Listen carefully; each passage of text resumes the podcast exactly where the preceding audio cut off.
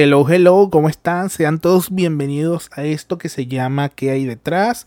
Un podcast diferente de lo habitual. Yo soy José Luis Olivier y les voy a estar acompañando en todo este rato en donde vamos a estar conversando un poco sobre el poder de los fans. Sí, los fans, esos que hacen surgir a un artista, pero que también lo hacen bajar de popularidad. Si tú que me estás escuchando te consideras un verdadero fan de esos fans de verdad con armadura, pues este episodio es para ti, porque vamos a estar conversando un poco sobre lo que los fans de una agrupación muy reconocida a nivel mundial han hecho últimamente por sus ídolos.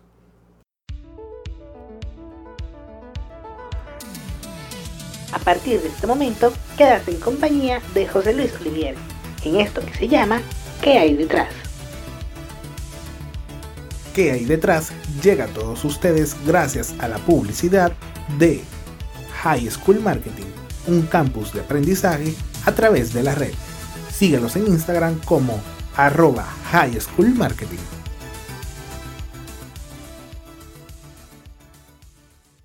Y así damos inicio a este capítulo que hoy sí es un capítulo completo, hoy sí hay contenido.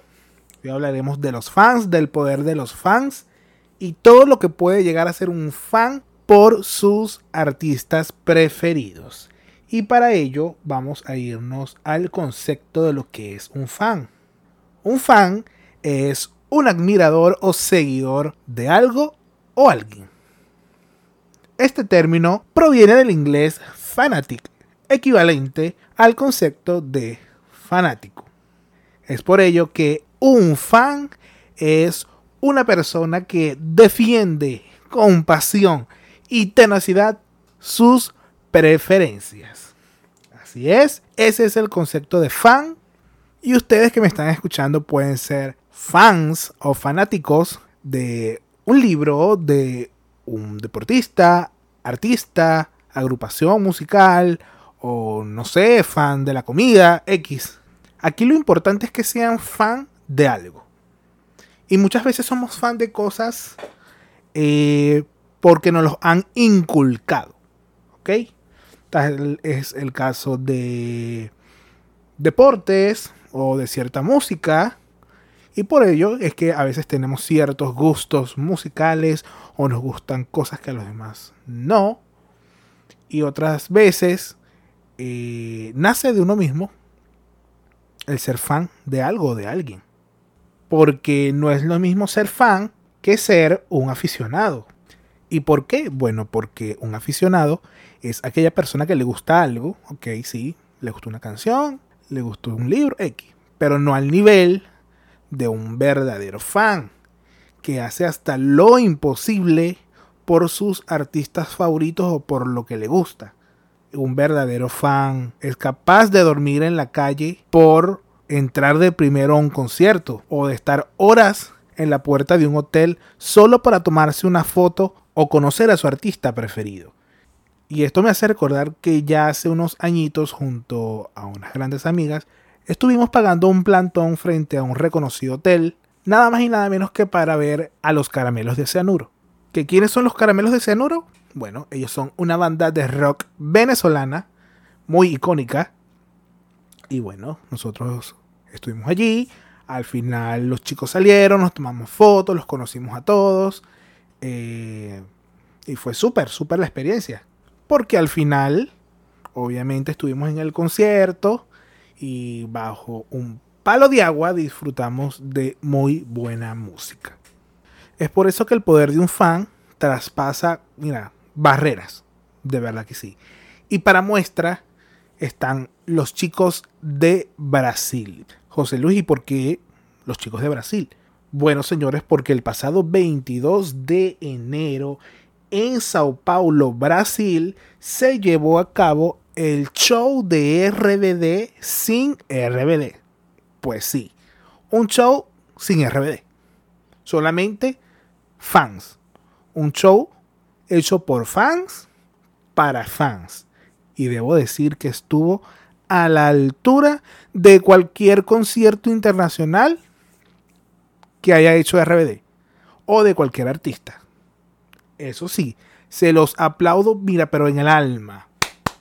Porque el nivel de producción, cállate los ojos. El nivel de producción fue demasiado brutal. El despliegue técnico, las luces, pantallas, eh, la gran cantidad de agrupaciones que estuvieron eh, deleitando a todo el público fue brutal. Demasiado, o sea, mucho con demasiado. A mí en lo particular me encantó.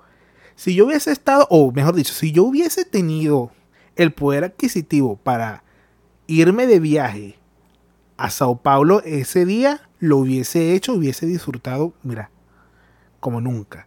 Y hubiese aprovechado de conocer a muchos de los que me siguen en Instagram, que son brasileros, de verdad que sí. Y por eso mi admiración a ustedes, porque nadie, y digo, nadie se va a echar ese camión encima de un evento de gran envergadura. Y es que desde que estaban en la fila se veía y se sentía el amor, el cariño la emoción sobre todo de las personas por entrar a, a este recinto que debo acotar fue en un parque de diversiones. Y eso estuvo a reventar. De verdad que sí. Ustedes veían los videos a través de las diferentes redes sociales, sobre todo en Instagram, y podían ver la emoción de las personas, la emoción de los fans por estar en un evento como ese. Un show de RBD sin RBD. Y parecía que fuese un show con RBD. De verdad que sí. Y es que a pesar del sol inclemente y del calor que estaban haciendo los fans en fila, no dejaban de corear cada una de las canciones de RBD. Sea, indescriptible. Tienen que ver los videos. De verdad que sí. Y bueno, entraron al recinto. Les comenté que fue en un parque de diversiones. O sea, ¿sabes lo que es hacer un evento en un parque de diversiones? Y llenar el parque de diversiones. Total.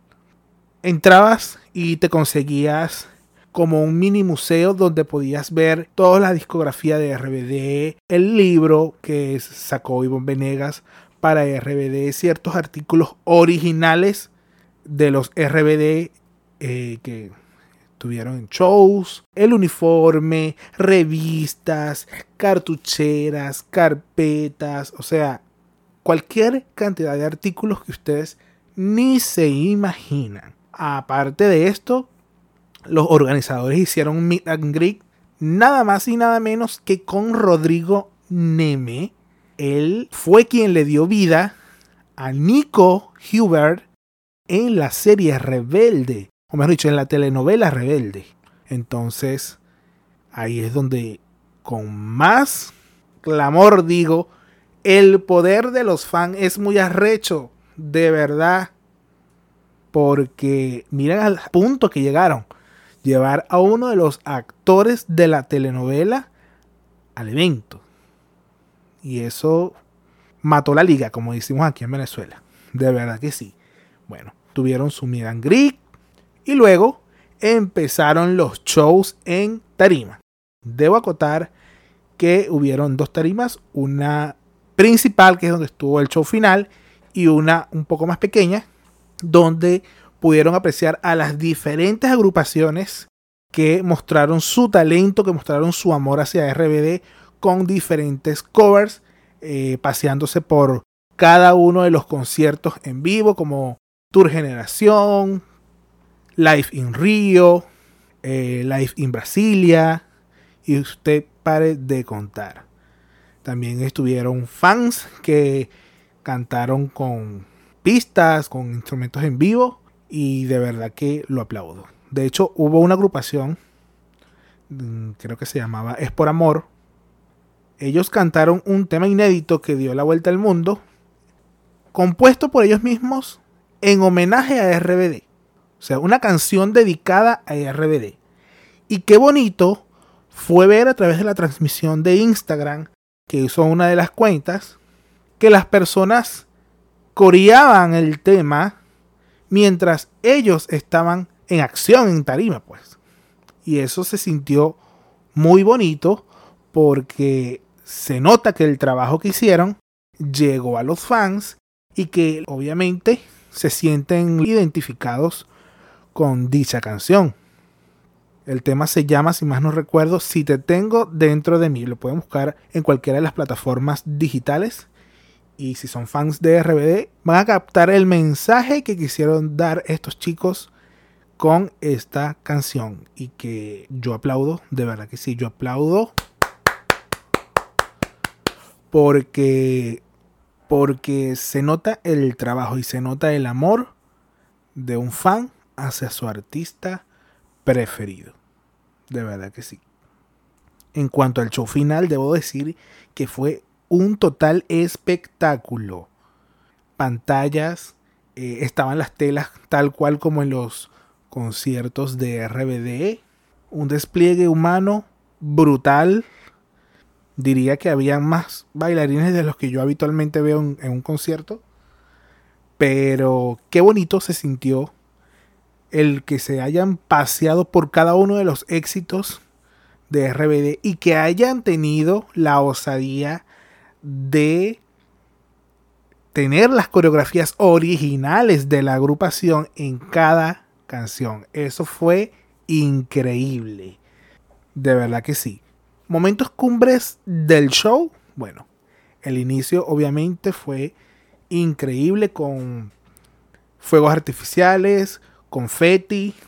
Luego otro momento súper bonito fue cuando interpretaron No Pares.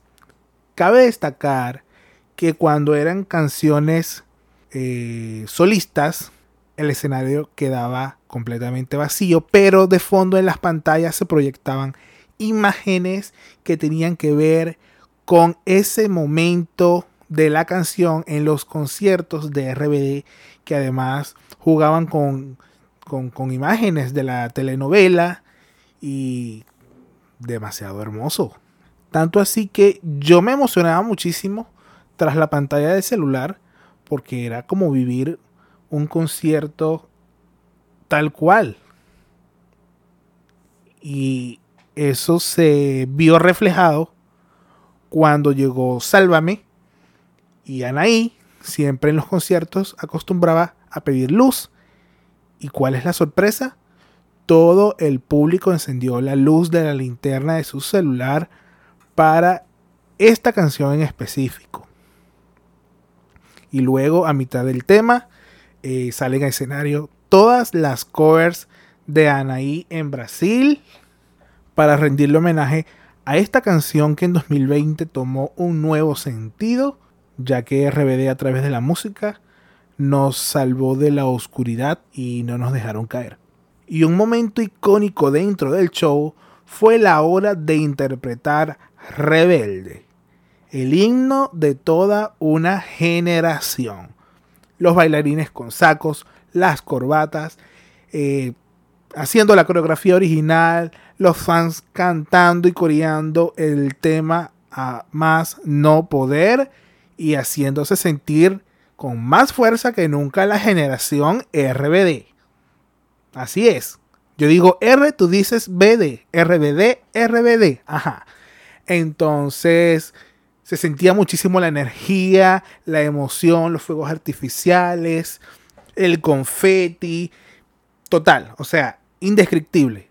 Yo que no estuve allí me emocioné muchísimo y me decía, si esto fue un show sin RBD, Mira la magnitud, la cantidad de personas que se abocaron a él. No puedo imaginar si los chicos llegan a anunciar gira próximamente. Señor Padre Dios mío santo. La locura. O sea, pero es que necesitamos, lo necesitamos. Hay muchas personas que queremos conocer. Ya prácticamente somos una familia a través de WhatsApp y las redes sociales y hace falta. Así que señores de RBD, si están escuchando el podcast, por favor, eh, dígnense a darnos la gira que tanto estamos esperando para poder conocernos todos, poder cantar, poder gritar, poder llorar, poder verlos nuevamente juntos en un escenario. Palabra del Señor, te lo pedimos Señor. Amén. y es que ya han pasado 18 años desde la creación de RBD que los fans piden a gritos el reencuentro. Pero un reencuentro en vivo, no un reencuentro virtual. El reencuentro virtual, ok, sí, nos encantó, nos devolvió la magia, pero queremos en vivo, queremos acción, queremos verlos, queremos tocarlos. Ajá. Ustedes saben, ustedes me entienden. Y por tal razón, también hago un llamado a todos los fans club de RBD a nivel mundial a que no desfallezcan, a que sigan trabajando, porque este 2022 puede venir con muchísimas sorpresas. Puede ser que tengamos música nueva, puede ser que anuncien la tan esperada gira, o puede ser que Pedro nos dé el tan anhelado documental. Aunque este documental lo veo lejos, de verdad lo veo muy lejos. Pero las esperanzas son las últimas que se pierden. Aquí vamos a estar todos siempre al pie del cañón. Amazing Tonight, como dice un amigo. Y bueno, señores, hasta aquí el podcast del día de hoy. Solamente me queda decirles que no subestimen a un fan.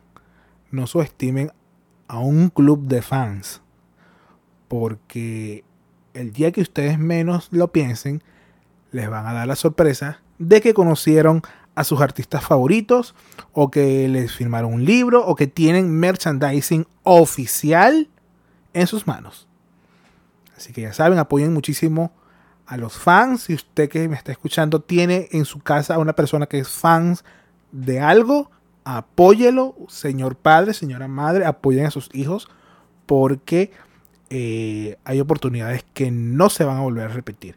Y en este caso que estuvimos hablando de RBD, eh, la oportunidad de volverlos a ver está abierta y esta sería la última vez que los fans verán a esta agrupación junta en un escenario. Chicos, recuerden que nos pueden encontrar en nuestro canal de YouTube como que hay detrás, pueden suscribirse allí y escucharnos a través de las diferentes plataformas digitales como Spotify, Deezer, Google Podcast y bueno, YouTube también próximamente estaremos también por Apple Podcast, así que les estaré avisando por acá. Será hasta un próximo capítulo y te envío un abrazo hasta donde estés. Yo soy José Luis Olivier y me encantó que hayas estado compartiendo este rato conmigo en esto que se llama ¿Qué hay detrás?